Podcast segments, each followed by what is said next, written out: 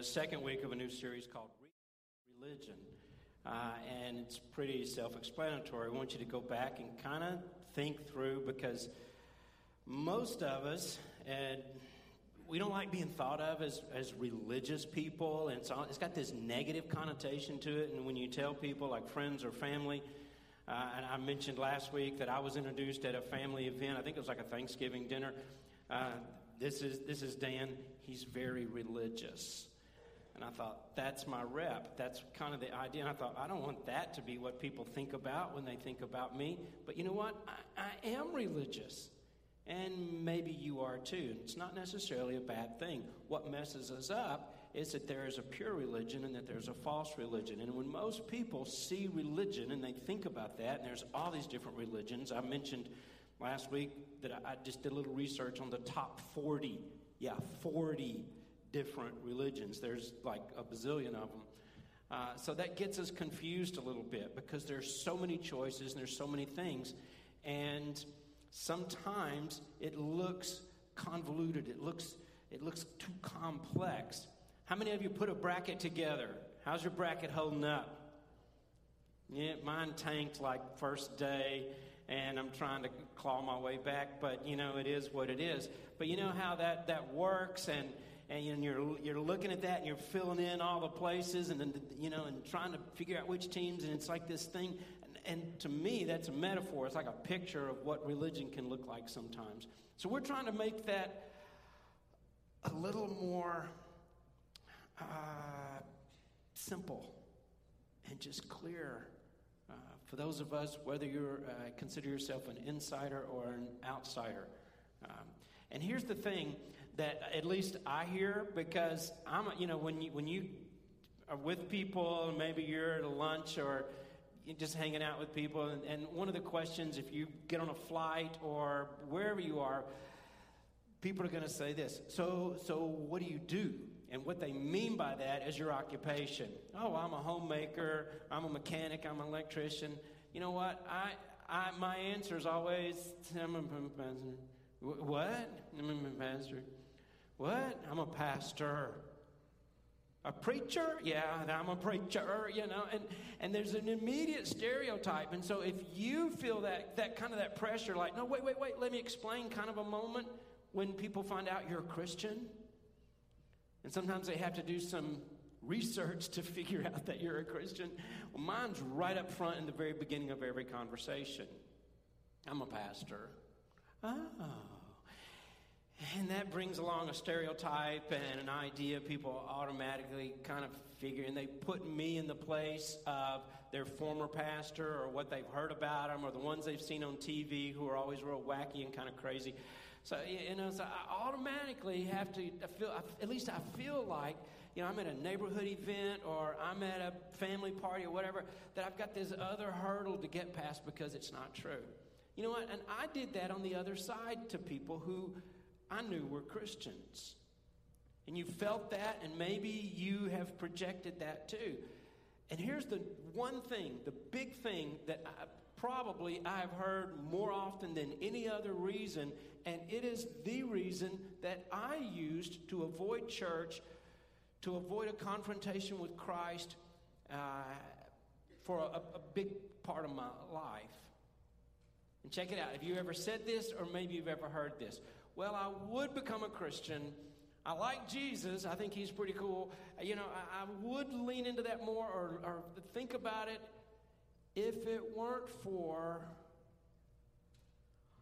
all those hypocrites down at the church. I had somebody say that recently. You know, I said, "Well, what, you ever thought about spiritual things, or you ever, you know, maybe think you might be interested?" Yeah, but you know what? All those hypocrites, and I'm defenseless when somebody says that.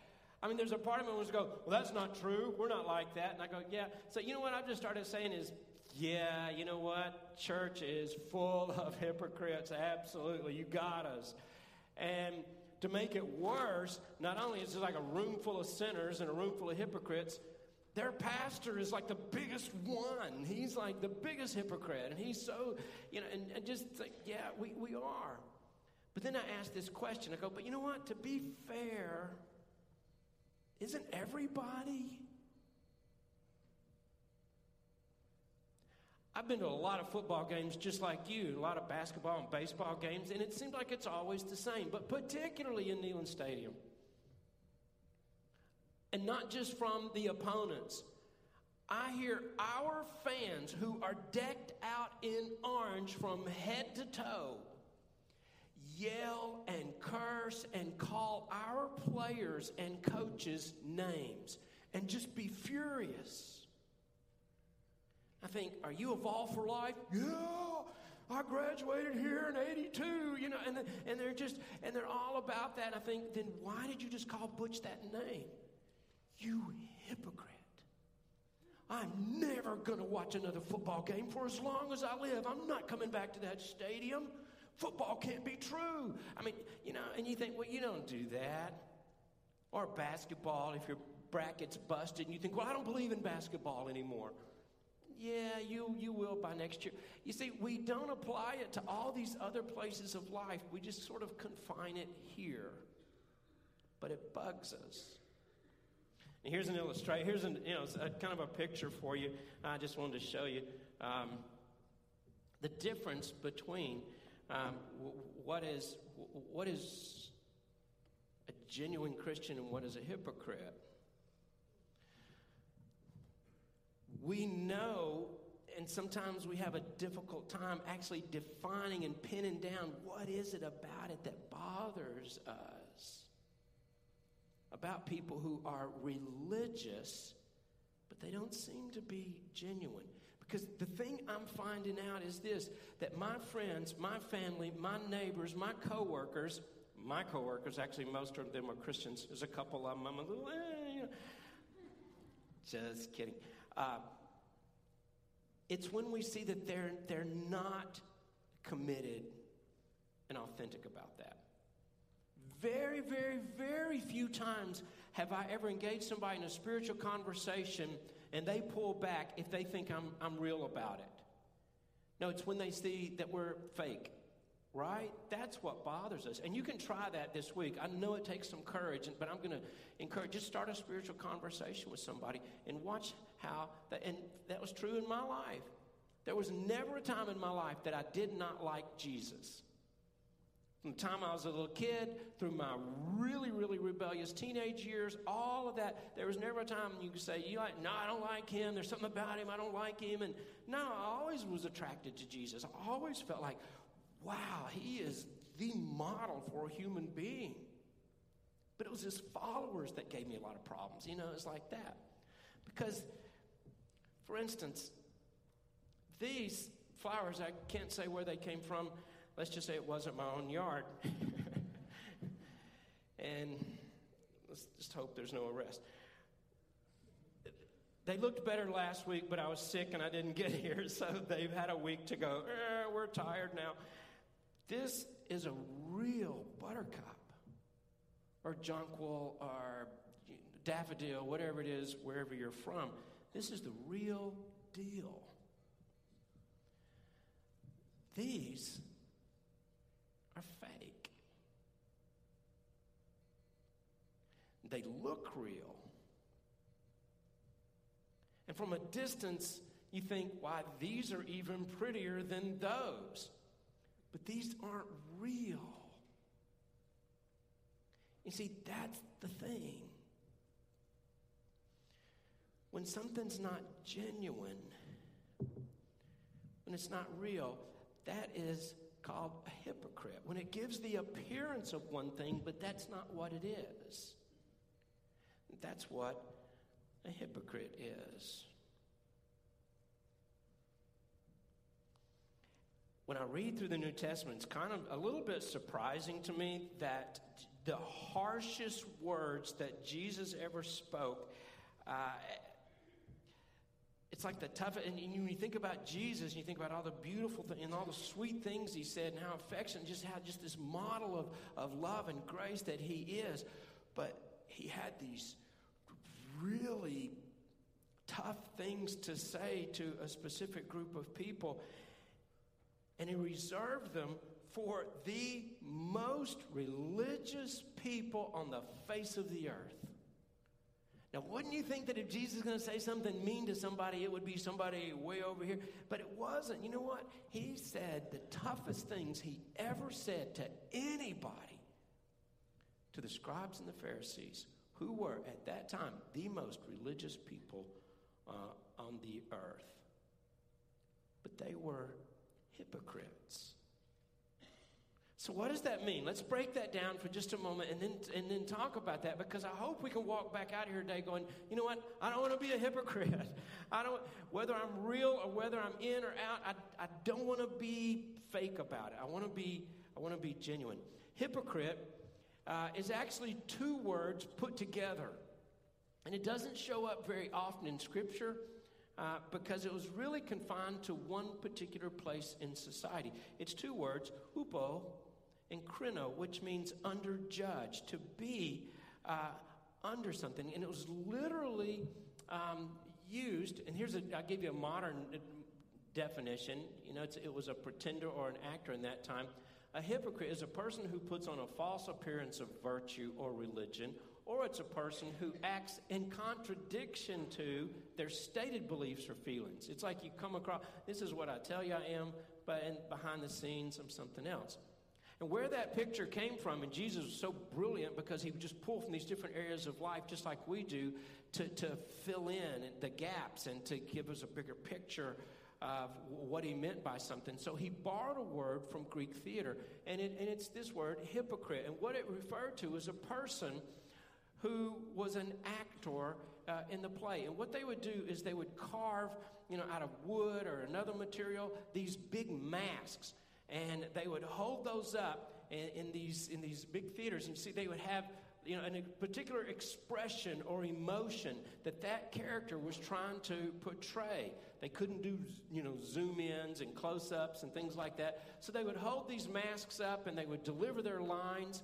And they designed the theaters give you a shot of the theater so that you could sit on the very top row of the outside and the actor could stand on the stage and you could hear them they would just project that well, and it just the amphitheaters were built in such a way that they could be heard.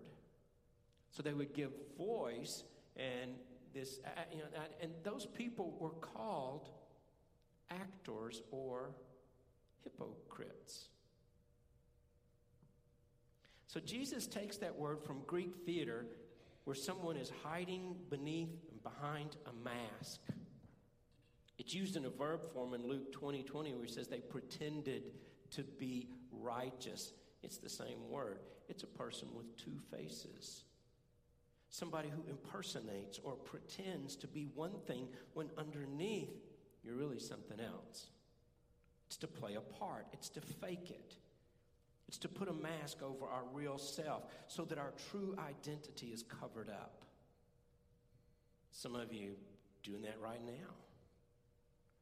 I don't know if it's always negative. I think we think of it as there's a really sinful person on the inside, but they're trying to project an, an air of righteousness. And that's what we're going to really spend most of our time talking about today. But it could be uh, that you're pretending to be happy. Inside, you're really sad. You may be depressed or angry, and you've learned how to suppress that and to put that away because you think, well, that's not attractive to people or they may not understand. So I'll just kind of put that part of my personality away and I'll just pretend to be whatever it is you want me to be, and that's happy or cheerful. Either way, it's kind of the same thing, but it's particularly destructive uh, when there's something underneath that's not what we're pretending to be on the outside.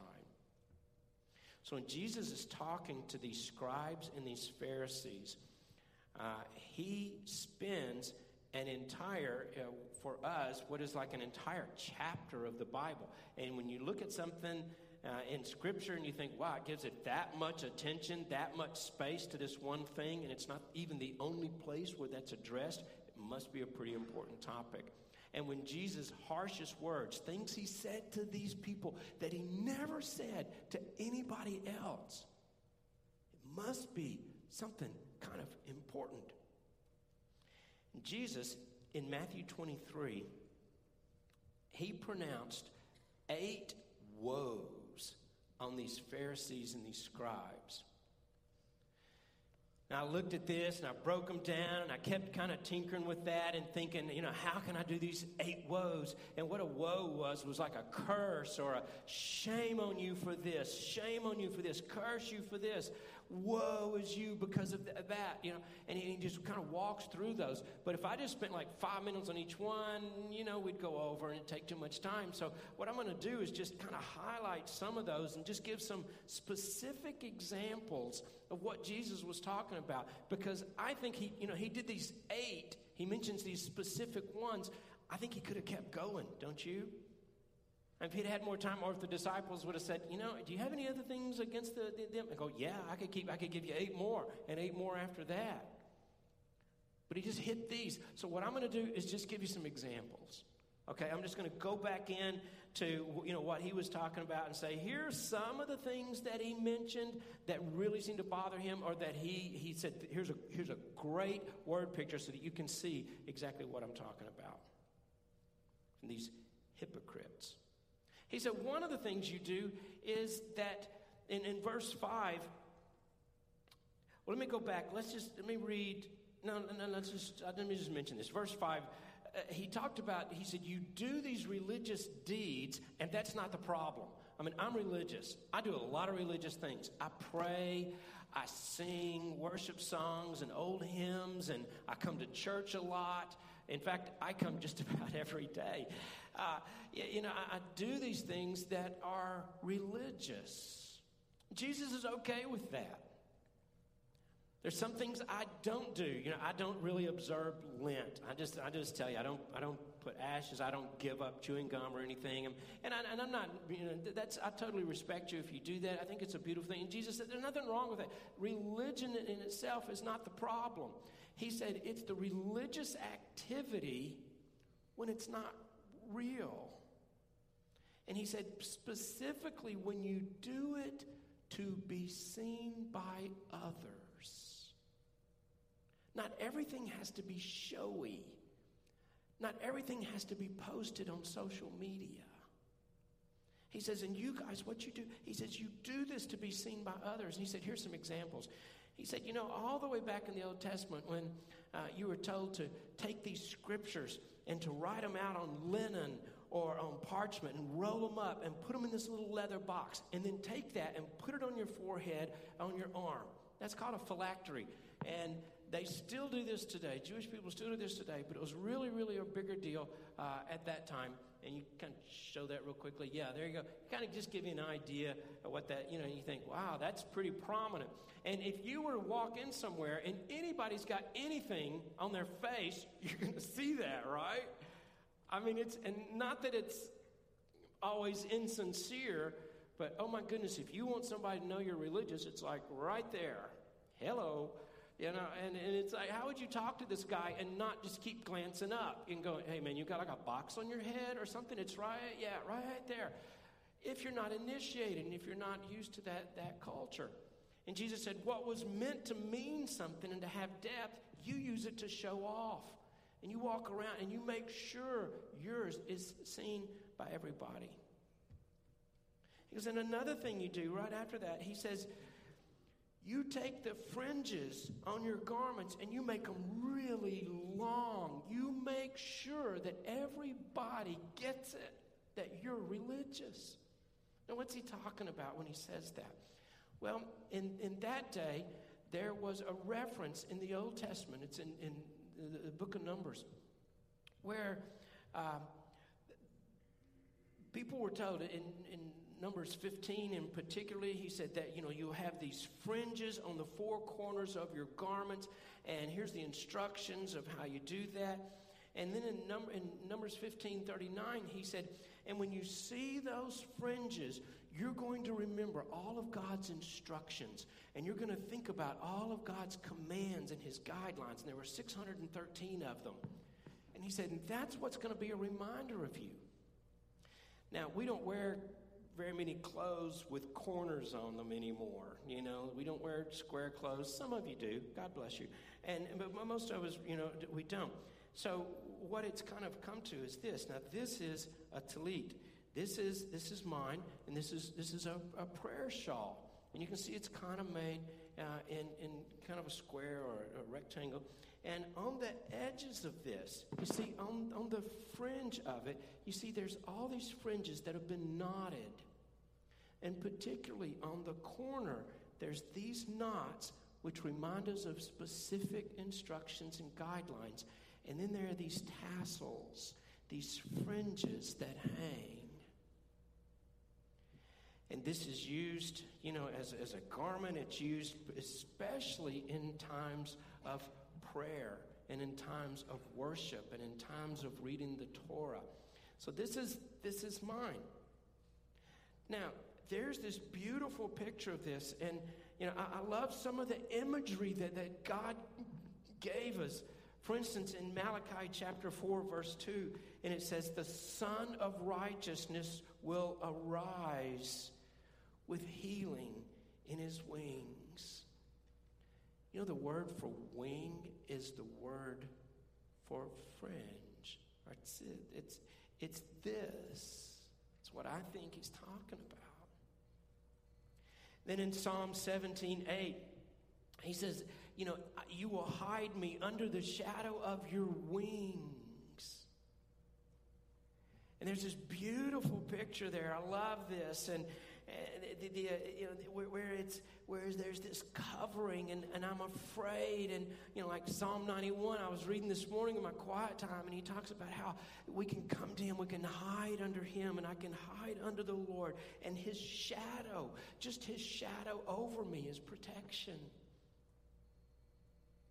and everybody's so familiar with this because it shows up again and again and again in Scripture. And although we're not sure what he's talking about, when we see wings, we think about birds, you know, we think about airplanes, and we think, no, they're, they're thinking about these fringes. They're thinking about those. Do you remember the account of the woman? And she had this issue of blood. It's like, I'll try to be really delicate, but she's just like having her period all the time, all the time for years and years. And she could not get out, and she's just losing blood constantly. And nobody had been able to bring healing to her, and they had tried all kinds of things for 12 years. And this is one of those events that was so powerful that it's recorded in Mark chapter 5, Matthew chapter 9, and Luke chapter 8. It's in all the synoptic gospels. They each one record this event in the same way. Now, a woman is not supposed, especially if she's bleeding, is not supposed to touch a, a, man, and you're not supposed to touch a rabbi, and you're just, I mean, just everything about this is so wrong. But she sneaks up, she kind of comes up behind Jesus, and she's thinking, if I can just touch the fringe of his garment, if I can just touch him, I know I'll be healed. And this happened again in other places in Scripture where people were seeking, said, just let us just touch, that's all we need. Well, she does that. She touches him, and immediately she's healed. And Jesus asks the disciples, he just stops. He senses something. He goes, Who touched me? And Peter answered and said, Jesus, seriously? Look at this crowd. You're just being surrounded and people are pressing in. Everybody's touching you. Everybody, you're like a rock star. People are just pressing in. Jesus is like, No, I don't mean like that. I mean, somebody touched me in faith. And then Jesus said this I felt power go out of me. And it gets real quiet, and everybody's looking around. And scripture says this woman just throws herself down at his feet. I mean, th- she could be stoned right at that moment. She had done something just unheard of, just unprecedented. You're not supposed to do that. But she said, It was me. And she just throws herself down. And Jesus calls her daughter. And he said, Your faith has healed you. Go in peace. Irene, go in peace. All she did was just touch that fringe. Isn't that beautiful? And the power of that. These fringes, these wings are mentioned in Psalm 91 and in Psalm 17 and 36 and 57 and 61 and 63 and in Jeremiah and in Deuteronomy hiding under the shadow of God's wings and his protection. So there's all this beauty and this power and all of this, and this one little thing that speaks of who God is and His grace and His love and His healing toward us. And the Pharisees take something so precious and they make it merely religious. They take these phylacteries with the Word of God inside that, that just speaks truth and changes people's lives. And they take these garments with the fringes and they decorate theirs and they make theirs longer. And you see what they're doing. They're just surrounding themselves and creating within themselves this religious persona of something that was so meaningful now is nothing. It's just religion. Jesus said, I hate that. And I can't help but wonder how many times have I done that? How many times have I taken something that is precious and beautiful and powerful in God's sight and I've just turned it into something religious? I've done it with my quiet times. I've done it with church attendance. I've done it with a hundred other things, and so have you. Pharisees took that and made it religious. And that hurts us. And I don't think there's anything that turns people off any faster than when they see fake religion. When they see that there's no power flowing out.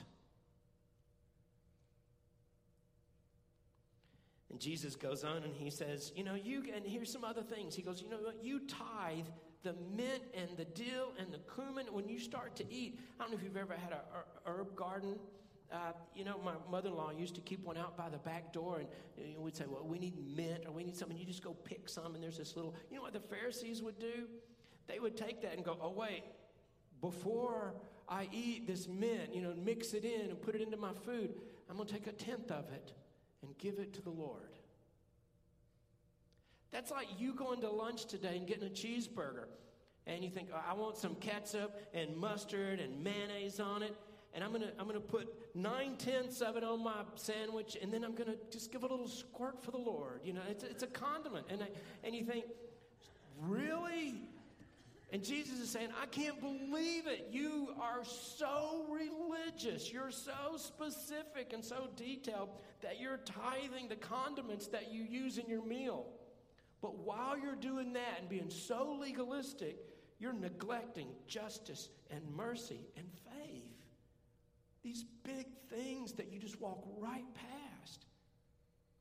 He said, You will turn a widow who's broke and has no source of income out in the streets because you figured out a legal way to do that, and it's the right thing to do, even though it's not the right thing to do.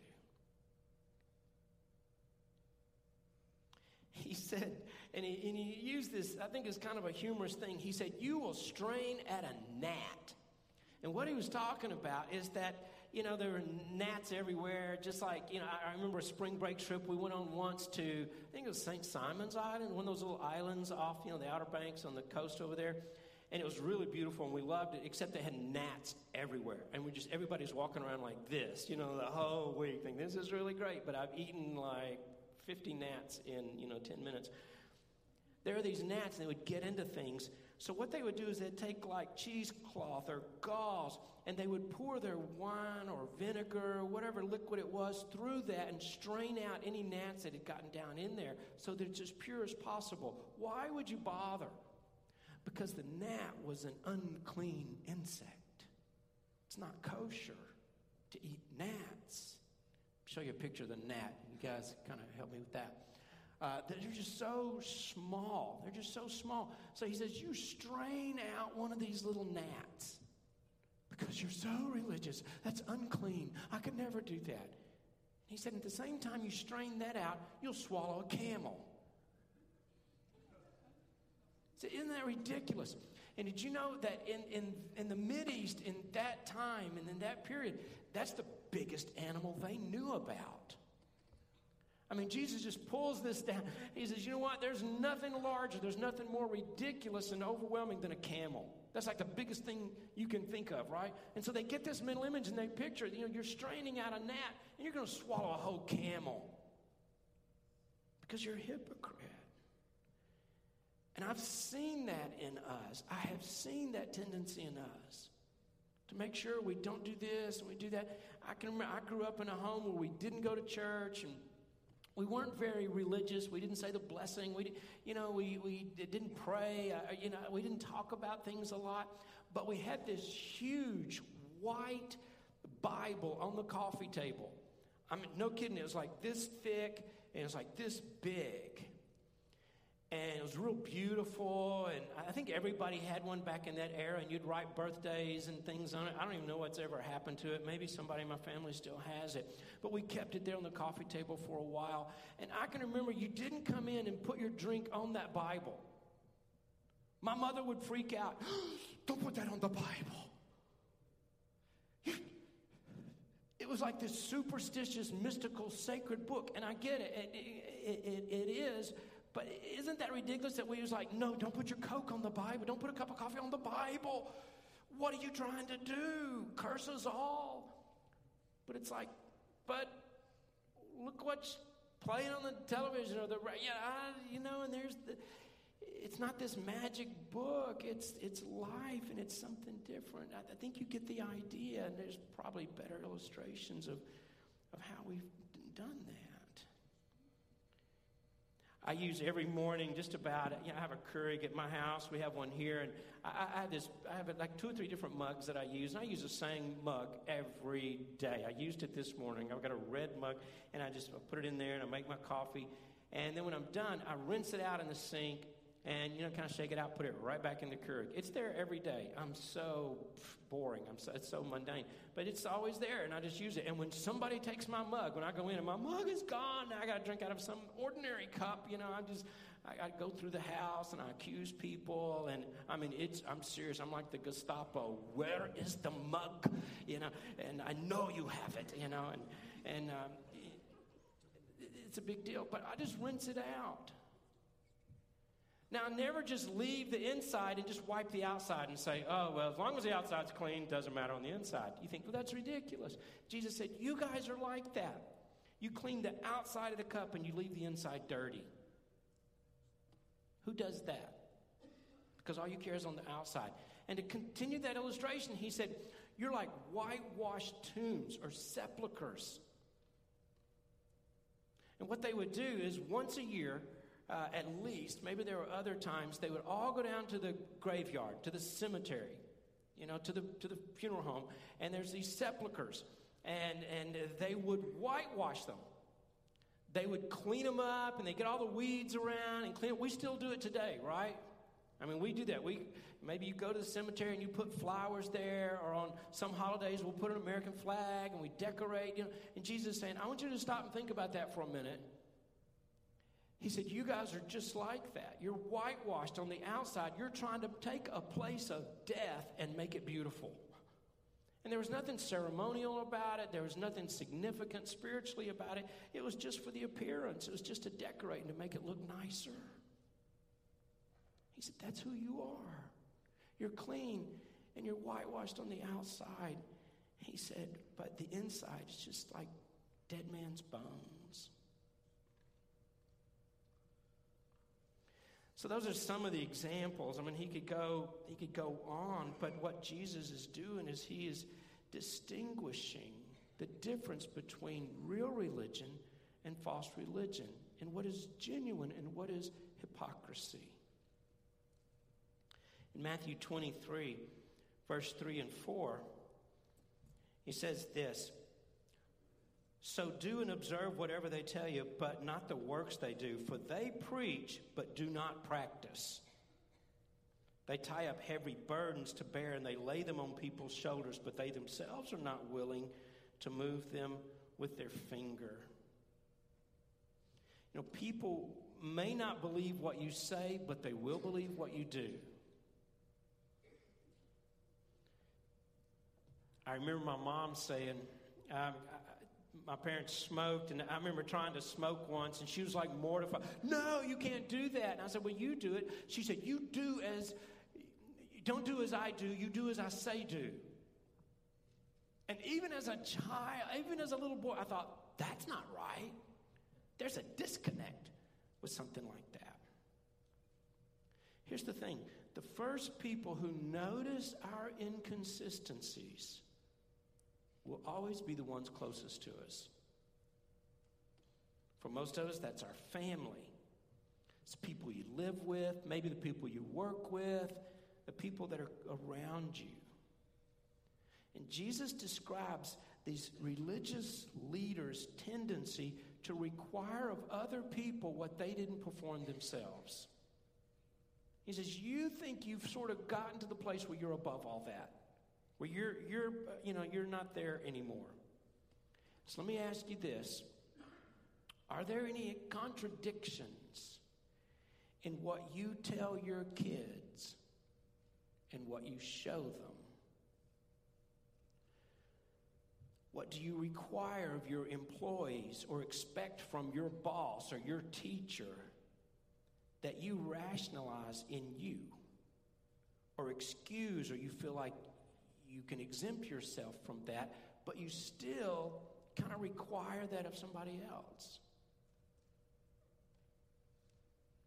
I notice it in the way I drive.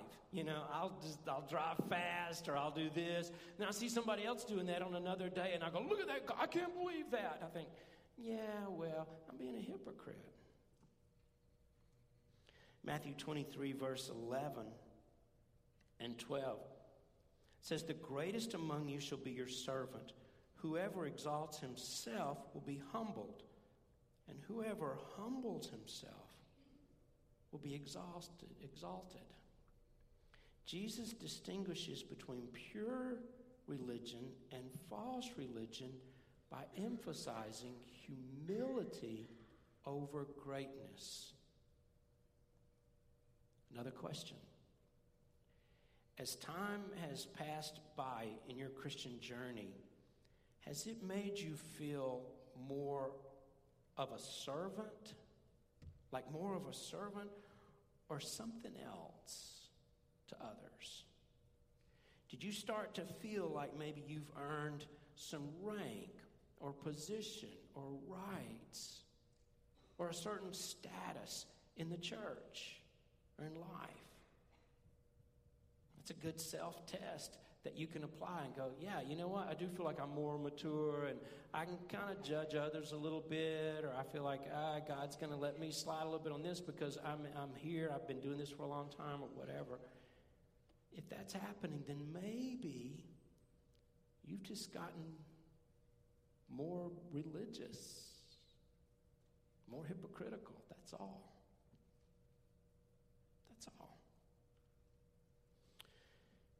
So, where do we go? What do we, let me just read just one of those scriptures to, to emphasize how serious this was to Jesus and how it was a big deal uh, to, to him and it should be to us. In Matthew 23, toward the end of this chapter, and I know I'm, I'm missing so much in here, and you probably say, why didn't he mention that or talk about that? It's just I just can't. But there's a lot, lot more in here that I'm not even touching. But look at this in Matthew 23, verse 33. He says, "You serpents, you brood of vipers." How are you to escape being sentenced to hell? Keep in mind, these are the most religious people in the culture. And he calls them snakes and he says, You're going to hell. Therefore, I send you prophets and wise men and scribes, some of whom you will kill and crucify. And some you will flog in your synagogues and persecute from town to town, so that on you may come all the righteous blood shed on earth, from the blood of righteous Abel to the blood of Zechariah, the son of uh, Berechiah, whom you murdered between the sanctuary and the altar. Truly, I say to you, all these things are going to come on this generation. These are harsh words. I don't want to be one of those guys. So, where do we go from here? How do we make this sincere and real and genuine? Where do we begin? Here's what I think we begin at home and here. Sunday morning worship. at home and here, at home and here. And everything else is going to fall into place. I, I just, I've thought about this a lot, and I think if we get it right at home, and if we're genuine there, and, and if our families and our friends and the people closest to us can see, wow, she's genuine. He's real. He's not being a hypocrite. Doesn't mean you're never going to mess up, you're never going to sin, but it does mean this is real, and you're not just religious. And I think here is important. Because I think if we can get it right on a Sunday morning, surrounded by other hypocrites and other religious people, we can get it right other places. Think of it like this. Let's suppose that you, you know, you're you kind of you're walking along and a friend comes up to you and says, "I'm so glad I saw you. I'm so glad you're here. We are having a party tonight. It's going to be huge. It's going to be a great party and it's in your honor. We want you to be the guest of honor. What? Me? It's not even my birthday. No, we want to celebrate all your accomplishments and all the cool things you've done and just you being you. We think you're so awesome. We're having a big party for you tonight. Will you come? You go, well, yeah, I guess, sure, I'll be there. I'll be there. So you go home, you wait for it, and you get ready, you wear your favorite stuff, you know, and you get to the party, and sure enough, there's a crowd. There's a crowd of people there, and they're all celebrating. They're happy. There's balloons, and there's streamers, and party things, and refreshments, and there's a big old cake with your name on it. And you're just so excited. Who's ever thrown you a party like this? And you're walking around, so you go up to one group of people, and um, and, and you try to mingle. You know, you try to talk to them, but they're kind of not paying attention to you. They just sort of ignore you. You know, that's kind of weird.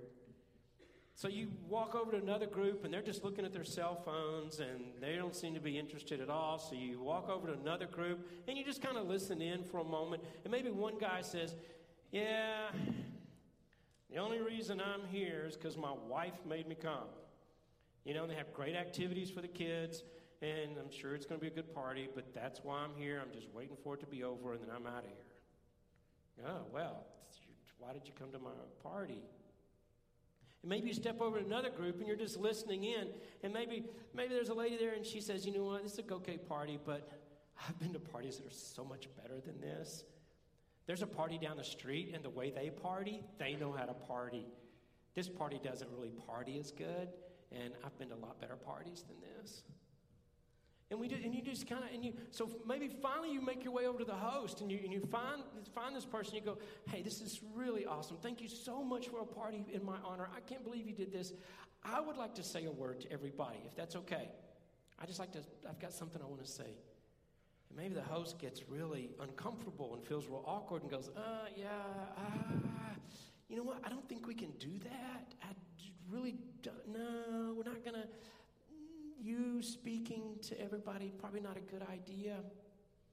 But I'm so glad you're here because actually, we do have some things that while you're here and you do so many so many great things that we're going to ask you to you know um, like that guy over there needs a job really really badly if you could get him a job he could use a job and she needs an A on her exam tomorrow because she's been on spring break uh, down in Cancun or somewhere all week, and she hadn't studied. And now she's got a test tomorrow. Could you just give her an A? And uh, and that guy's really down his luck, and you know he just can't pay his bills. He could you pay? Could, he needs some money, and she needs a promotion. And all of a sudden, it just kind of hits you. This party's not about me. They're not here to honor me. They just want party favors. They want me to do things for them. Maybe you'd leave that party kind of disappointed. I wonder if sometimes that's what Sunday morning looks like. We call it worship. We don't want it to be a production. We want it to be something genuine and sincere. One of the things that attracted me to Christ was that there were a few times when I was first introduced that I went to worship services that I could tell it was real to the people who were involved. And that fascinated me. It was an interesting thing. I hadn't seen, maybe I'd been to concerts or other events where people were emotional and ball games and stuff like that, but this was different. It was worship and it was real. And there was something compelling about that. I've been in the same kind of situation otherwise, where I go in and go, these people don't care. This is just a habit, this is just a religious routine. Why do I want to buy into that? That's why I say if we get it right at home and if we do it right here, if we're not hypocritical in those two, the rest of it, it's going to take care of itself. Are you tired of just being religious, just being a hypocrite? Today, now, we have an opportunity to open our eyes to this and to see that this one thing that bothered Jesus so much and bothers other people so much, we can change. And all you got to do is just be yourself and just be real. That's it. Would you stand? Let me pray for us. Father, I thank you for your grace in our lives. I thank you for how patient you've been with us. I thank you for how you've loved us year after year, moment after moment, how you breathe life into us and how your very breath is in us. Father, I pray that we would be people who are authentic. You've given us this chance every week to begin a brand new week, fresh and sincere. Sometimes we've made it more about the event than the one for whom the event is really all about, and that's you. Father, I pray for your forgiveness as we repent and as we seek to be real, not fake, not phony, not hypocritical, not just religious. Thank you.